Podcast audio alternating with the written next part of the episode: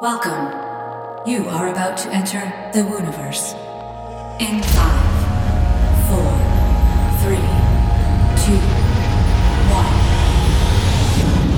Transport complete. Come inside a mystical, magical portal between worlds. I had some sense that there was something behind the world, but I didn't know it. It was a belief.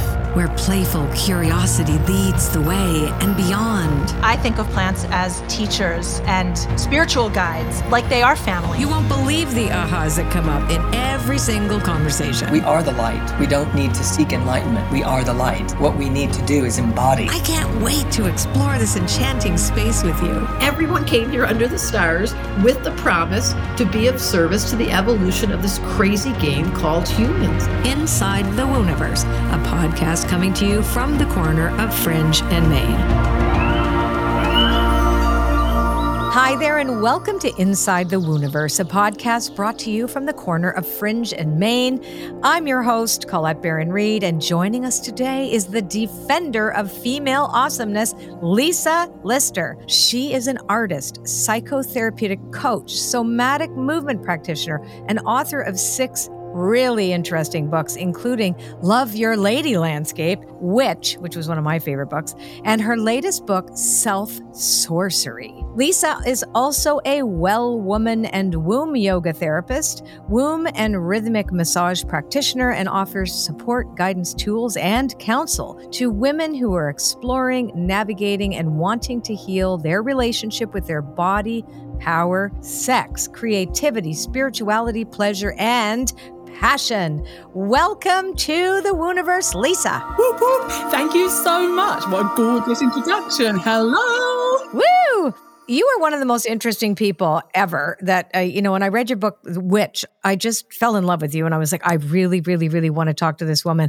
So I'm very excited that you said yes to come on the podcast. But I'd really love to start at the beginning of your story. When did you first start to sense magic and subtle energies?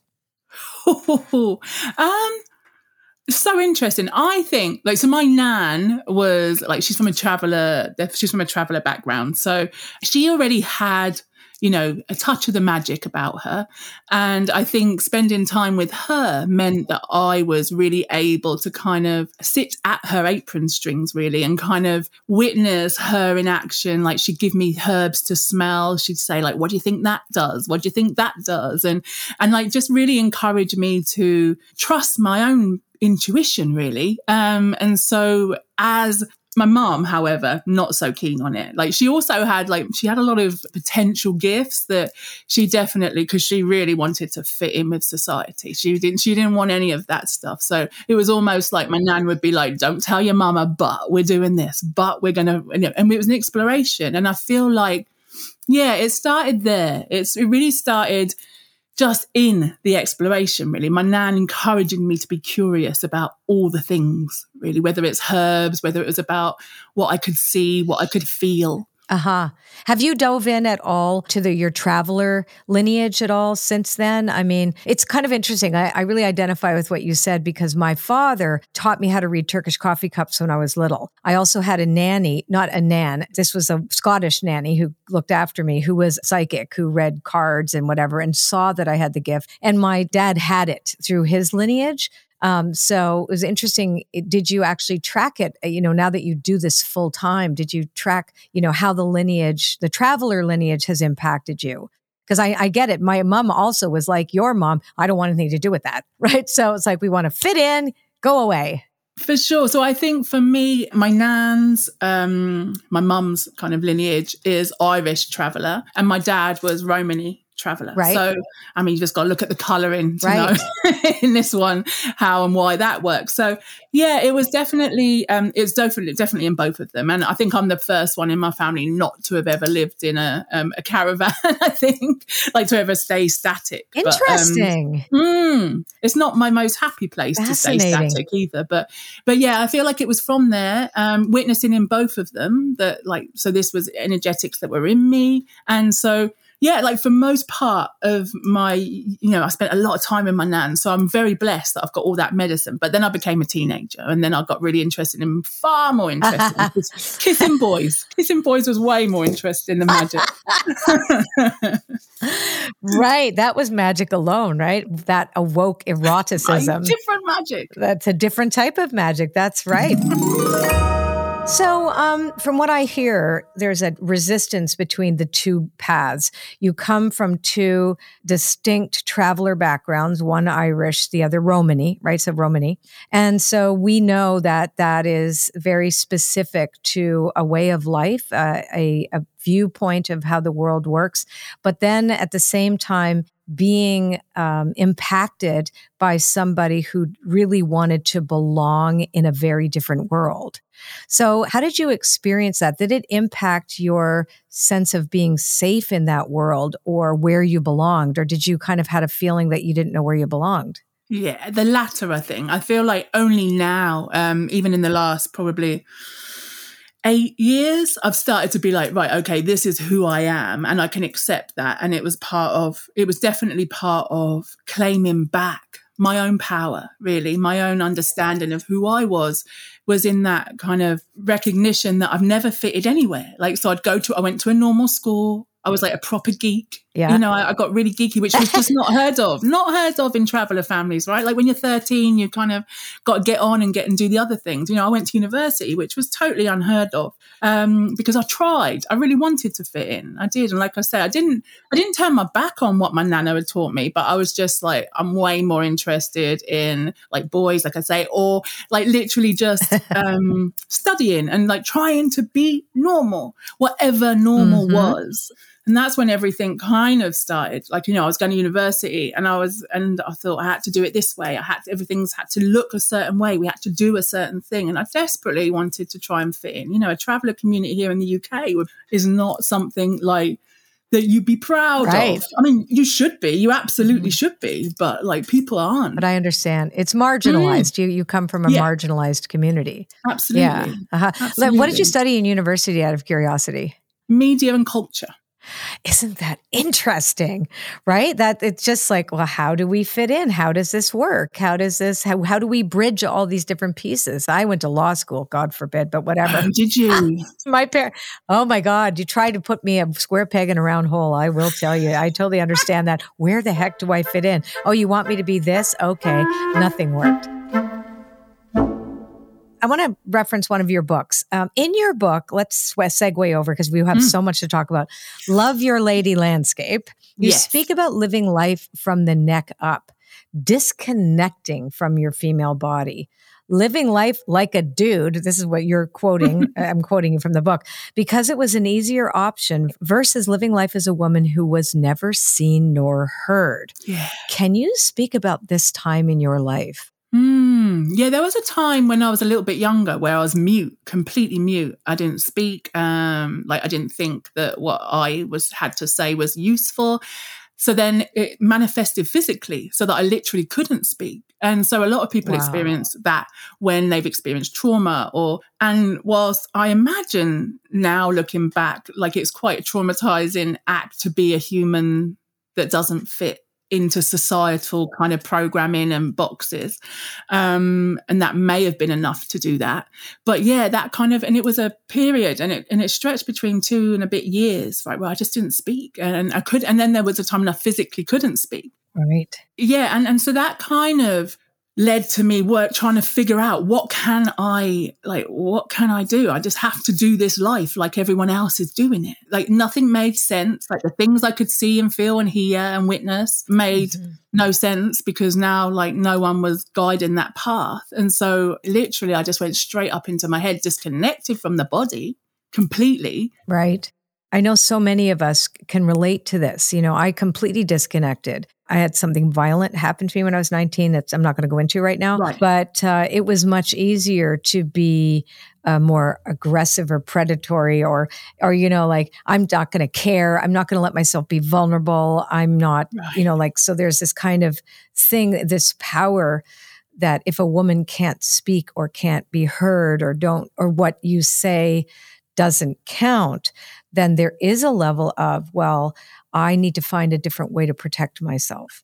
So I think that's what I got from your book. Beautiful. Um, yeah. You know, Agreed. it's not safe even. So the idea of living like a quote unquote dude Mm. is I I told I really was was very very touched by by this particular book because I think a lot of people, a lot of women or Yeah. or people who identify as female Women. Yeah, um, absolutely. I mean, look what's happening right now in, in Iran. I mean, all these places everywhere, you know, finding how manner in which we can safely, as women, we should be able to have a voice and to share.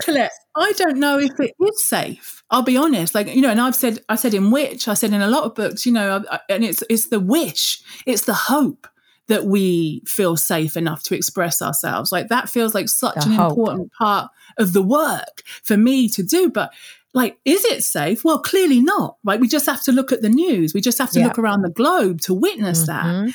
And we have to support each other to try. We have to try and find ways in which we can find pockets of safety with each other, you know, with Yep. with other humans Yes. like like here, me and you sitting together, you know, being able to have these conversations, a blessing, and hopefully somebody hears like something that we share today and something drops in because we've been able to express what we're thinking and feeling. And I'm not saying it's always comfortable. And it's definitely not for me. Like I still recognize that, that, that one that was mute. Like I still recognize like, wow, this is so tricky for me to speak out loud. And it is like, I've done training, I've done Yeah. all sorts, but unless, but what's helped me come into the body, come into the body and trust. Yeah. That's all I can. That's the only place I can speak from. As you're talking, I'm even feeling that sense of constraint in my throat of, you know, how often it's ways in which we've learned how to manipulate our words in order to find a way to be safe and still say what we need to. It's still not, it's not a time where we can just be 100% that. But, and I love that you brought up hope that hope without certainty. I think that we have to hope without the attachment to the end Right. game. And like you said, have these conversations where there's compassion and care and we listen and we share about these things because they still hurt. Yeah. Right. Still, it's still hard for me too. you know, you have this gorgeous podcast, you have this space. People think because I kind of I like hold ceremony, hold ritual, but that's because I've worked out that I have to be in my body. And that was the point, right? That I Yeah. wasn't in my body. And so when we recognize that our throat also is like as above, so below, like mirrors our vaginal wall, Yes. mirrors our cervix. When we have constriction in our throat, we have constriction in our vaginal wall.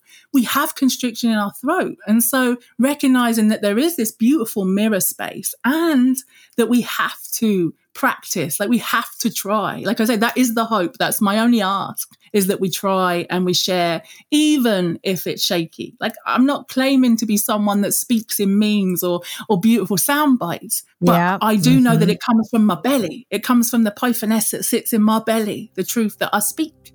And that's all I can trust. That's exactly. And so when we bring ourselves back into the womb space, so, oh my goodness, this is such an interesting conversation. Okay, so I want to go back to Love Your Lady Landscape, Yes. and then we're going to speak more about this vulnerability, this space of vulnerability that, um, which I thought was fascinating. You recounted a story about a Mayan priestess shaman named Rosa sharing that the pelvis is known as the second skull. I really want you to share a little bit about that because you've already referenced now when we come from our belly, we come from our womb, and the relationship between our throats and our vagina. Tell me a little bit about this.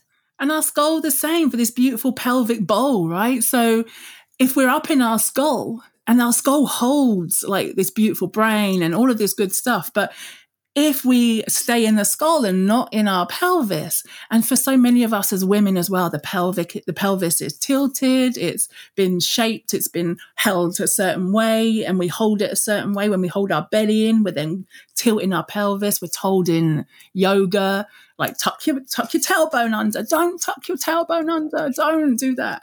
You know, and it's it's like actually recognizing that we have this beautiful mirror. Like we are as above, so below. We have this like the inside of our mouths are exactly the same as the inside of our lips and our vaginal wall, right? So everything is mirrored. And so if our hips are not aligned, then our neck, we're on our phones all day and we're looking at our phones, like we're pulling our neck out of shape. Yeah. Our skull gets heavy with the head.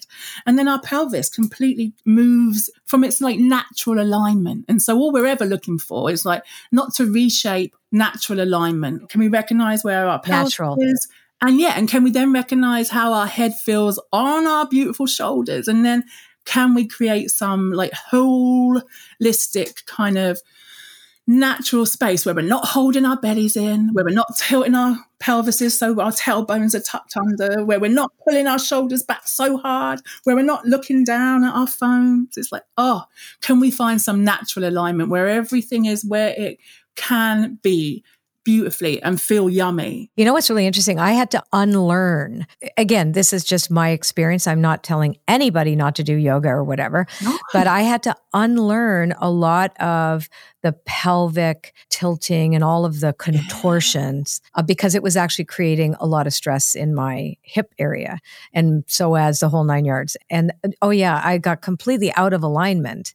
Also, it related back to when the first trauma happened there, Right. right? So when I finally found somebody to work with me, they were like, you can't, all those things that you're doing. And I would always suck my stomach in and hold it in. And, you know, and I even wore a corset when I had my band.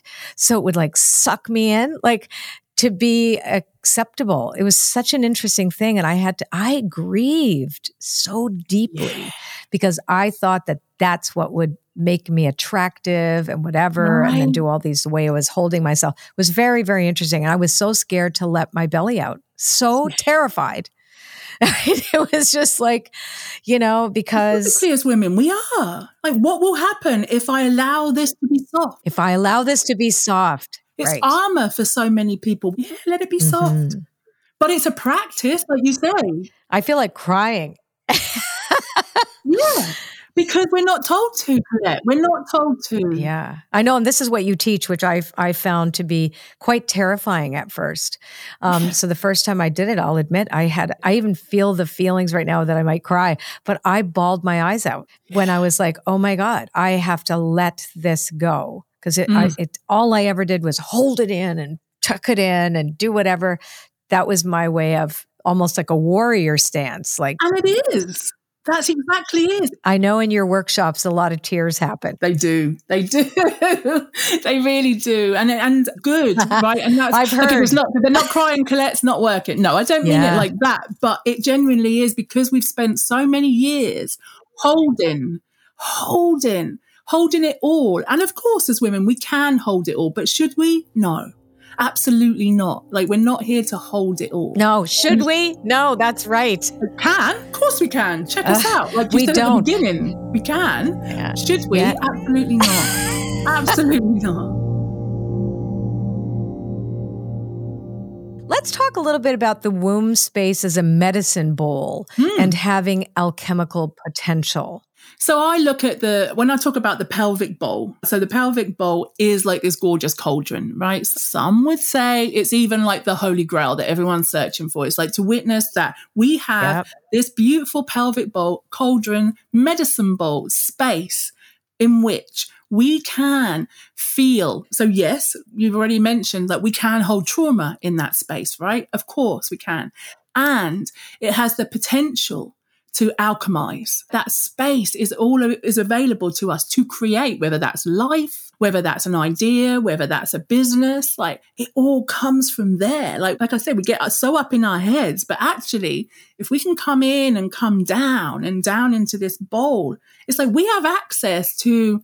And in the new book, and I'm going to jump. I'm really sorry, Claire. I jump around as well. Like Yeah, it's yeah, just yeah, like in the new book, I talk about the Pythoness, right? And the Pythoness is this beautiful, coiled, potential voice, our voice, which mirrors the voice of the primordial serpent that, you know, that moves under the earth.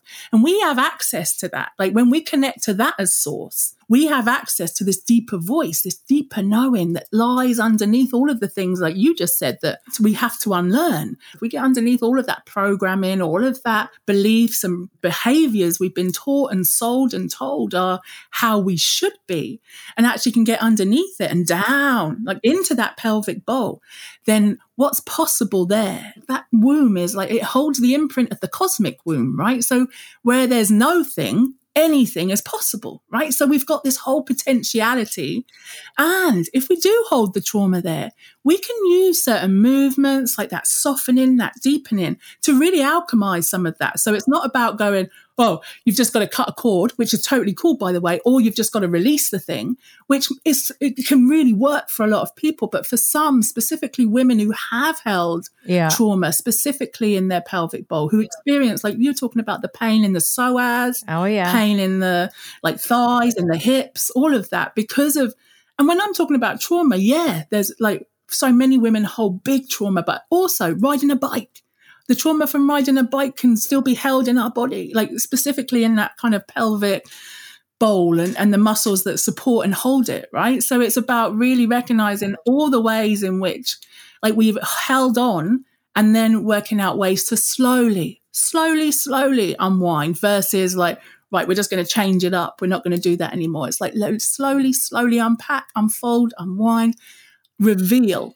I love that you talk about that because I do think that the expectation of quick fixes um, is something I've. uh, You can have spontaneous remissions. I believe that. And I know that, yes, you're right. When you are really ready to stop repeating something and you know that you could make a choice, you could make a quantum leap. This is true too. But in my experience, my experience working in the field, the intuitive field for 35 years, is that it often takes time it, and you have to allow yourself that space for the story to morph and change. Uh, it's not so quick as we like to think that it can be and it's not cut and dry you know and i also believe too that what i love about your work is that you talk about that everybody has it you speak very inclusively about cycles and female energy, but you also, I'd love to also for our listeners who identify as women but don't experience a cycle and may not have a womb specifically, how can they still access womb wisdom energy as well? For sure. Have what we consider Yeah, a yeah. medical womb or, or, or physiological womb. But like I say, there's the pelvic bowl. If we look at it more as a pelvic bowl that contains the potentiality for magic, right? So if you hold a womb in that space, awesome. Both have it. Right? Yeah, absolutely. We all have that, right? We all have this beautiful pelvic bowl and the potentiality to hold space. If you're in a female body, you may have held a womb in that space. Some people don't, and that's cool too. Like there's always going to be an energetic imprint in that space. So we can Yeah. still use the energetics of this in some like religions that's called like a hara in a, in men right? Like so in some spiritual paths like that's called a hara. There's energetics as well as the physicality right? Like so it's not like we're not just imagining you've got a womb. We're just saying that there is an energetic imprint that you can call on and call up because it just manifests differently in people who aren't constructed to have an actual womb but who's eh, you know some people still identify as women but don't actually have the construct of the womb. And some men who identify as men Right. also can really benefit from your work. I just really wanted to, to make sure people understood that this is this is for all of us. Yeah I do want to talk more about your new book because I think it's really pertinent to where we are now. But I do want to ask this one question because my favorite book of yours is called Witch. That's that's actually the first book I bought of yours, thank and you uh, so I want. what is a witch according to you? so according to me and this is very personal it means a woman in her power when I say woman, I also mean anybody that identifies in that way. But it means it just means a human in their power. In that potentiality of me writing that book, it was about this woman in her power. And by that, I mean me. It was about recognizing, wait, that's a word that's been used against so many of us, specifically women throughout history Yep. as a as a term not of endearment, right?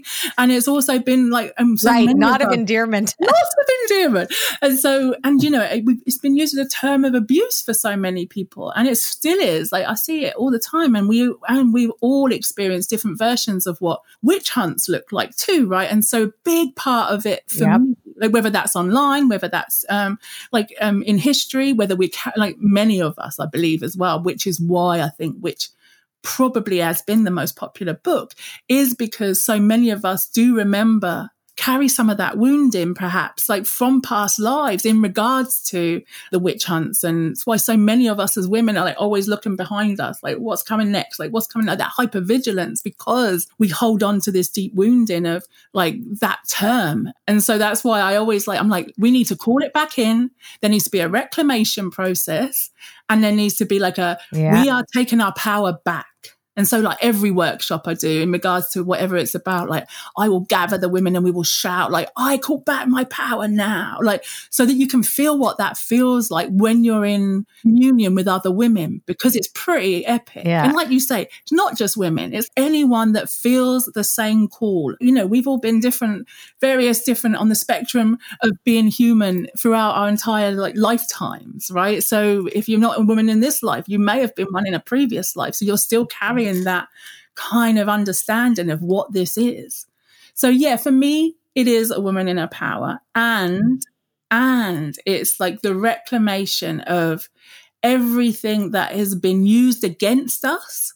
Almost like the creatrix the sorceress like all of these things like all of the things that where Yeah. people are like oh that's bad. Oh that's not okay. Like the cunning the you know the, oh, if you're cunning then you're manipulative. The healers. the healers, the cunning, the people who were outside of specific, you know, over, if you look at history and the Inquisition and Right. all of the times when the weird W Y R R D, weird women and men, right? yeah were right. those who lived outside of the specific dogma and rules of monotheism.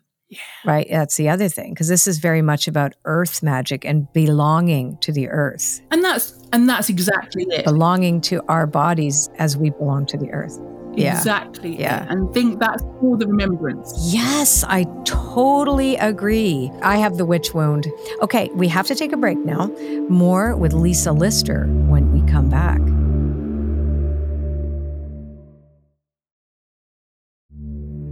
Welcome back. Lisa, I want to pick back up on what we were talking about before the break because your new book is really, I think, is groundbreaking. So I want to go back to some of the things in self sorcery. So eh, let's talk about exactly what that means. What is self sorcery?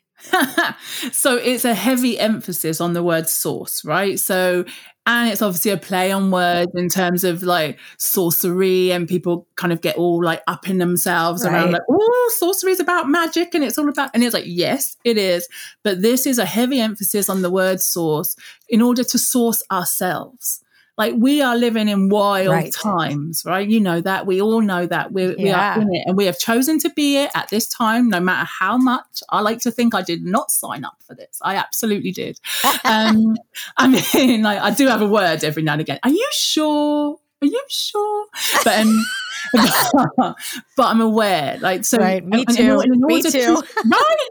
But in order to fully show up, and by show up I mean on our terms and in the way that is of most service, not in terms of like who how someone on Instagram tells you you should be showing up, what you should be doing in response to a thing, what you should be doing in in XYZ situations, right? But more about how do I source myself? Like what do I need in order to be able to show up fully? Like how can I connect at source with divinity as me, recognizing that I am divinity? Like so how can I be sourced, fully sourced? So, like self source. So, I'm like taking responsibility. I'm recognizing what's mine.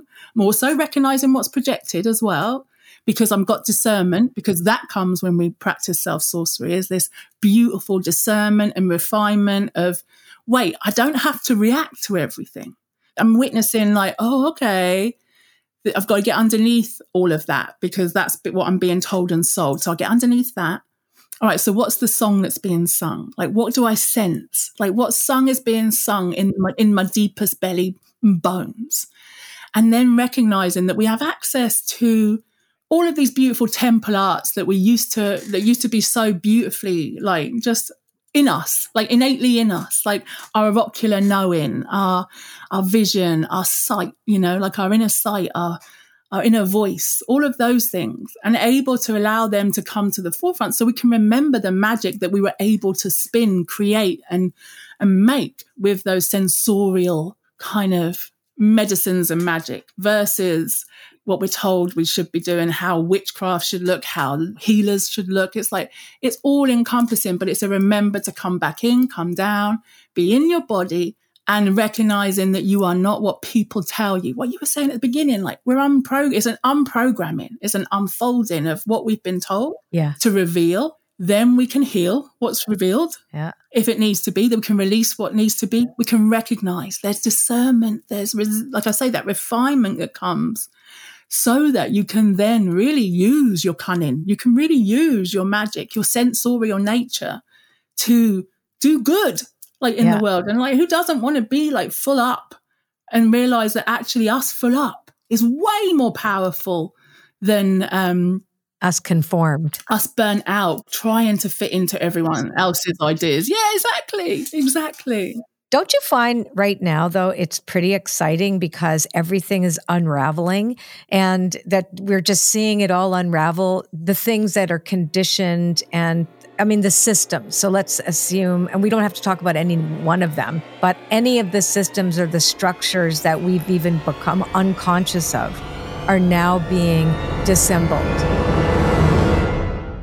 So, what I heard you talk about, which just like, ugh, we agree that everything is kind of unraveling. So now we can bring back what is source. And I love that you said that we are divinity. And I believe that we are made in the image of the divine, which is, which is nature. So, and it is within us this blueprint of our own magic to co create a world that comes from an authentic place of deep connection and compassion, mutual compassion. And I always say that the greatest cause of suffering in the world is spiritual disconnection.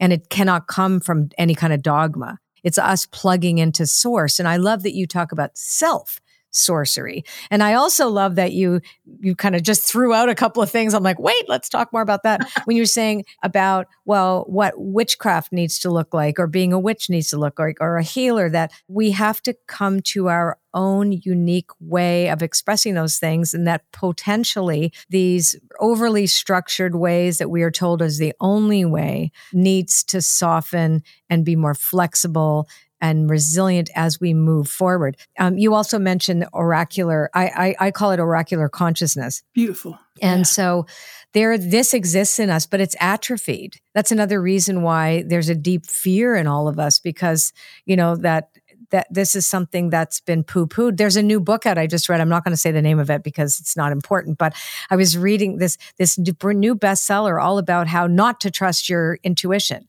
because it's really not that important. And i'm like oh my god. Like we All it's the opposite. It's the it's this is this is what will create the wholeness. And i love that that is the thread that runs through all of your work the vulnerability that you share about us allowing ourselves to be vulnerable and not follow the crowd. We have to say it this way. Well no, we're all finding our way.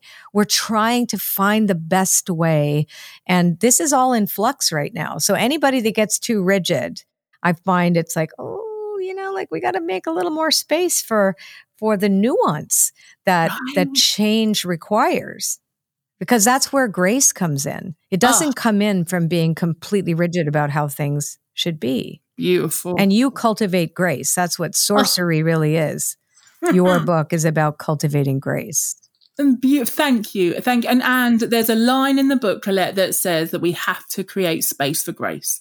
That is absolutely so. Ah! Already, already you're there. Already you're there. But it's true. I'm, right? right, I'm ready. Yeah. Yeah. And that's all I ever try to do is create that space. So whether it's in our body, like whether it is coming down into our pelvic bowl and recognizing there's space for grace there, whether it's recognizing that there's space for grace in our spiritual practice, whatever that looks like. And like you say, having fierce compassion for ourselves, because everything about, so if we're talking about self sorcery, everything about that book is a deepening, a softening and a deepening into what we all already know. Yes. Right? Not trying to teach anyone anything new. It's literally a remembrance. It's a gift wrapped with love and chocolate and kisses from me in order to like remember what it is you already know. And I, because I don't think any of us, like you say, in this time and in this place where like everything is in chaos. But mother is the, you know, they say, don't they, chaos is the mother of all creation. And it's like, this is where we get to create. Yeah. And that's the, this sorcery. Like, This is the best time. Right. And if we're in our body, if we can create, for, if we're here, present, sourced from source, at source, as source, like if we recognize all of that, then we, we're less likely to kind of take the hits that, that, that kind of maybe people that aren't tuned in in this way can so that we can support those that aren't. You know, there's no hierarchical system here. This is just about like, if you are tuned in, it is your responsibility to first check in on you, make sure you're fully sourced, make sure you're full of it. Like, I want to be a woman who's full of it so that the spillover becomes like medicine for everyone. Like that's the that's the that's the Yeah. purpose. Don't try don't try and be pulling from something that's depleted already. Like I want to be full up. Yes. You can call me a woman who's full of it. I'll take it because if I am, then I'm going to be useful. I love this. I'm not useful if I'm not full up. I'm not useful if I'm not full up. Mm. Yeah. And I feel like that's what we're looking to do with that. Yeah. Yeah. And we all bring our specific note to the harmony in life's symphony, and we can't play somebody else's. I think that's at the real deep nature of projection, too. Right. You know, that the like everybody is trying to grab something outside of themselves. Yeah. You know, when really it's right. It's like, oh, you have that, or no, you better do it that way. This, this, this, this, this. But the truth is, is that you know, when we fall back into something like you said, we already know. We have to listen to our knowing. yes. We have to learn to And listen to it. And that's what I know. Yeah. Your work is all about that. And it's so exciting. So, everybody, her book is called Sorcery, um, Self Sorcery, S O U R C E dash E R Y, right? So it's called Self Sorcery. Anyway, this has been such a great conversation. Let's pull a card together Oh, and see if there's anything else that we could be sharing about, um, a subject that we might want to share about. So this is from my deck, Wisdom of the Oracle. This is the deck that I teach with in my school, yummy. in Oracle School. So let's see what did we miss, if anything, or what does Spirit, the great goddess, nature, source with a capital S, wants from us? What is it? What should we chat about? A change in the wind. Mm-hmm. So what this is about is this the need for us to surrender when change comes that we don't recognize is by our action, specific action. So it's about how do we respond to the changes that are occurring that we don't believe we created specifically, right? So, and I think what this is talking about is that in general, all the turmoil and chaos, et cetera, that when we're in a reactive state, we're coming from our, we're not sourcing, we're not sourcing with a capital S, we're coming from our self and that the instinct for survival. Mm. So what, what would you say about that? What would be a tip for the listener? How can they better respond to life's changes when they didn't make the change? Beautiful, isn't it? And I feel like you've already answered it. So, um, and in exactly the way that I would, in the sense that this isn't about reaction. And I see so many people reacting to absolutely everything that's unfolding in the world. And I get it. We've been taught, we've been hyped up, we've been like coiled, tightened, like a tight spring to react to absolutely everything. And if you don't react in the right way, then you don't care. And it's like, actually, but if, if we're able to come back into our bodies and be like, okay, take a breath, take a beat, even, you know, even if you can just take a step back from that thing before you hit send, before you speak, before you, you know, react and instead respond. Like that is, the, for me, that's the gold, like is the, is in the response versus re- reaction Mm-hmm. right? Like reactionary is like that, is that kind of young kind of energy, which is beautiful. But like actually this, what we learn as we, as we've experienced the dark and the light and the dark and the light, and we keep experience that cyclic nature that you talked about, you know, that we witness in nature, but we also witness in our bodies and we also witness in the cosmos is that there's a time for everything, right? So actually, if you know that there's a cyclical, a cyclical, sorry, um, nature to all things, you are then able to sort of stay in your body a lot more with ease. There's a more there's a more easeful way to be in your body so that not everything becomes a reaction. so that you're able to feel what your response might be so that you can feel the words that you want to speak, so that you can feel how you want to act instead of the, the reaction. Mm-hmm. Which is so necessary right now, right? This is all right we need. Now, like, yeah. about love and compassion. Like we need that. And we can only do that if we're able to create some space, if we're able to create like a little minute before we react yeah. and let it be a response. I think that's a that's a maturing that's needed yeah. right now. I think everybody jumped so fast because they wanted to see instant results, but this is an entire generation of change. This may not even what we want to see in the world may not even happen in our lifetime. You know, it's a it is a call to re, to source, like to source with a capital yeah. S, and to consider and to mm. ask what is the compassionate, most respectful way Beautiful to yeah. respond to this. And that only comes with slowing down. That comes with bringing our energy back. And for me, and this has been my experience, is that I have to stay in the day. I can't mm-hmm. future pace. 24 hours is what I have even though I still see the future and I do all this. It's kind sure. of very strange, but paradox. But I'm like, okay, what can I do today, right now? And is this the appropriate way for me to respond? Because I can be a very reactive. I've got all this freaking fire planets in my chart, which is like, ah! so I want to go wham, but that's not always the best way. So I have learned to slow down and ask my body, what is what am I responding to? Because often what I found when I want to react, it's because I'm trying to protect myself. Yeah, or I'm trying and or trying to find certainty, try like righteousness or all those mm. things come from fear. They all it's always yeah. self-centered fear at the end of the day. Absolutely. Always. So Absolutely. Beautiful. I love that your work always addresses that. I love that your, all your work does that. It's amazing. This was so great. Um, we're going to take a little break now. And when we come back, we're going to switch gears and enter another dimension of the Wooniverse, the Tea Time After Party. So please stay with us. We'll be right back.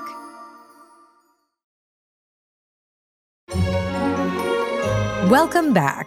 We are going to travel into another dimension of the Wooniverse called the Tea Time After Party. Joining us now is my executive producer, Connie Deletti. Lisa. Lisa and Connie. Okay, so I'm going to ask the first question. When we had your husband Rich on, he spoke so highly of you and recounted meeting you as one of the most special moments of his life. Good. What's your favorite thing about Rich, and what's your version of the story? Because our listeners have heard his. and I haven't listened to his episode either. Um, like, no, what's my favorite things about him? He's like total. Yeah calmness. Like, you know, he is so beautiful. He's got this, he's like this gentle giant, but he has this like really strong center. And I am, like you said, I'm all fire or I'm all water, one or the other. Like, he is just pure, like, Mm, which is yummy. It's a yummy to be in. When you're in feminine flow and he's in masculine kind of like strength, it's like yummy. But you know, it creates it, it, creates all sorts of other issues as well, as you can imagine. Yeah. But um, and what's my version of how we met? Well, it wasn't cool at the time, but now like everyone meets online, don't they? Right? But like at the time, it really wasn't cool. And so we we had our first date on the beach. So we tell everyone like, oh, we just met on the beach. It was lovely. We're just walking along. It was gorgeous, and we just had a moment, and we just saw each other. Our eyes met. It was gorgeous. But yeah, ultimately we met online. I met my husband online too when it wasn't right. cool either. So that was it. No, totally in 2000. When did we meet? 2002 or 2001 or something. Yeah, yeah, yeah. Totally. It was like when I still had that big computer that was the size of a giant box. beep, bop, boop, bop, boop. Yeah, beep, bop, beep, oh but I, I tell everybody he was a booty call that lasted 20 years. What can I tell you? God bless Mark and his sense of humor. Him. All right. God bless him. Okay, Lisa, rumor has it that you're a Scorpio. Is that true? Rumor is right. Rumor is right. I can confirm. well, you're you're amongst water signs. Colette is Cancerian. I'm also a Scorpio. So, with all of your womb wisdom, what do you love best about being a Scorpio? Oh, about being a Scorpio. Oh my goodness. Oh, that's such a good question. Like, I want to say my sharp tongue because I am so good at like the digs if I need to, but it's not a good quality, is it? That's not a good quality to shout about. But it's true. I have a sharp. I, I, have a sharp tongue. I do, and a, and a very strong bite. Ooh, okay. Well, make sure I didn't mm. make you mad at me. Yeah, like don't mess with me. Like I am lovely. No, I am lovely until I'm not. That's the joy. Like I am a lovely person until I'm not. I love this. You used to create magical perfumes. Do you still do this? And what are your favorite scents to mix? Oh, yummy. Yeah, I do still do it. I still I love to do it. Um my favorite's bergamot. I love bergamot. Oh, yummy, yummy with grapefruit. That's actually like one of my most cleansing, energizing, yummy smells. But mm-hmm frankincense in anything is like just joyful. And I've got very expensive taste. So I love like all of the lotus flower, like the oils, which are like ridiculous amounts of money. I love oud, ridiculous amounts of money. Girls like I love oud. That's, That's my favorite. Too, Yeah, so good. Mm-hmm. I love oud and bergamot together. Mm-hmm. Yummy. So yeah, good. beautiful. Honestly. I have to get you to make me some. I'm going to buy some from you. Okay, your turn, Connie. Um, were you named after anyone? Yeah, Elvis Presley thought so. What? Oh, really? Really? Yeah, yeah. My mum and my dad both love. Yeah, they both loved Elvis Presley. Huge fans. Like we grew up, and so I just watched the Elvis movie recently. Actually, and it was just joyful. I'm a big fan. Was it good? So good. I mean, I love Baz Luhrmann as well. Oh, so good. So good. But yeah, yeah, so named after Lisa Marie Presley. Oh my Lisa God. Marie. Okay. Okay, what is your favorite subject to go down the rabbit hole on? Oh, stop it. There's so many. So many. Stop it. Like top now 10, I want to be 10. now I want to be like the proper spiritual person and have something really in the bag. No, like, no, don't I love bother. like the, all of the all of the kind of burner accounts for real housewife people like those ones are my favorite like when they kind of you know when they're just like oh and this is happening behind the scenes i'm like oh is it so i love them so that's that's definitely one so if you want a spiritual answer yeah. um mm. like it is oracle cards. I love oracle like, i've designed my own but i also love other people's. Like i love yours. And it's just like so i love like fine but i always want to know the story behind the art. I want to know why. Like so that's that's my spiritual answer yeah. oh my gosh, that's very funny. The Netflix the Netflix answer. Well, I like Love Is Blind. I go down the rabbit hole on Love Ooh, Is Blind, ah, Love Is Blind Japan. One. Oh, Love Is Blind Japan, Japan Love Is Blind Brazil, Love Is Blind America. I love Love it. And anything fantasy. Okay. I will read the books. I will yeah, I like to escape into magic, like the kind that's written about but Yum. not not necessarily spiritual. We could have a sexy vampire thrown in there too, and I'd be happy. Love it. Love Truth it. be told, right, Colette? Truth, Truth be, be told, told, okay? You know, let's just you know. I don't want one of them. Okay. okay, Lisa, if you were to wear a T-shirt with one word for a whole year, what would that word be? Hmm. Power like power because it can mean everything, can't it? Like it's almost like that soft power, that power that you're calling up, the power that you're putting out, the power that you're energizing. Like I feel like for a year to rev and, and almost just to remind ourselves because we so often forget that we're that we're powerful in a world that wants us to always be powerless, right? Like so, for me, yeah. power.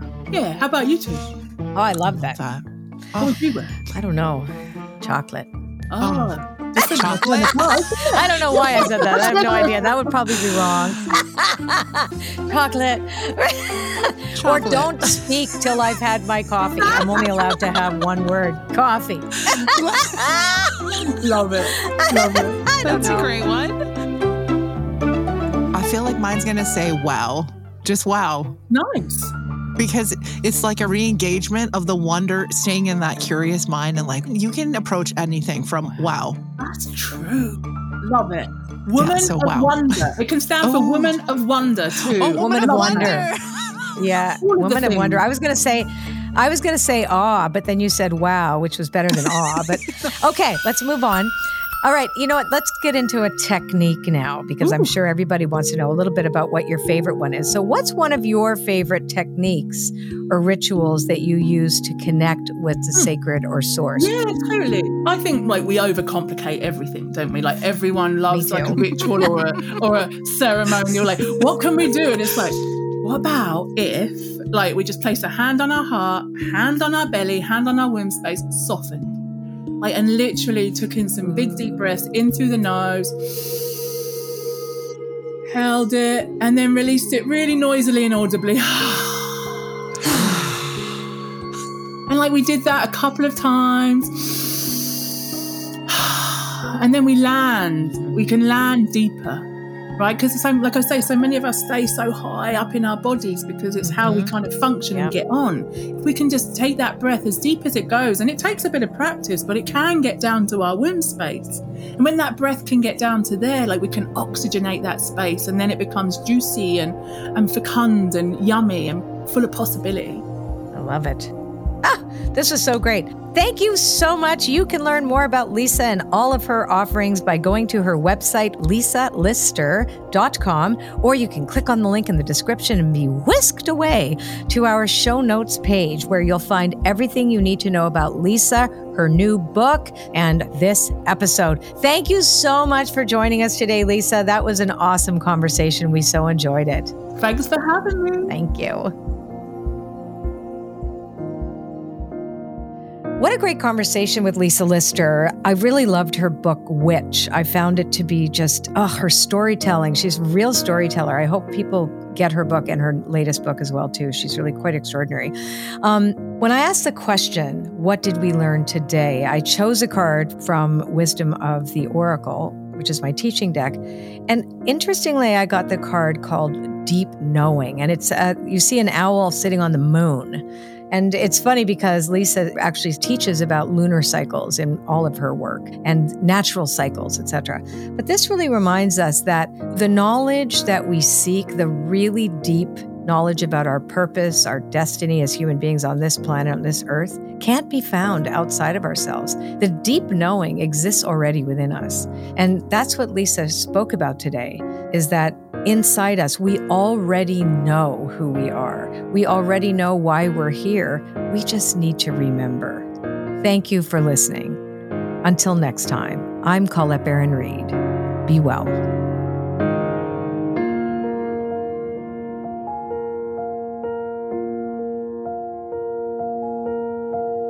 Time to share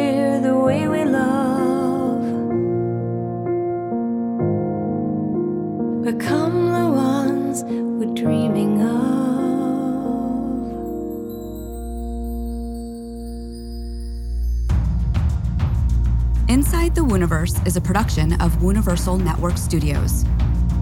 Thanks to our recording engineer, Chris Dupuis, executive producer, Connie Deletti, story editor, Julie Fink, and post production audio by Lonnie Carmichael.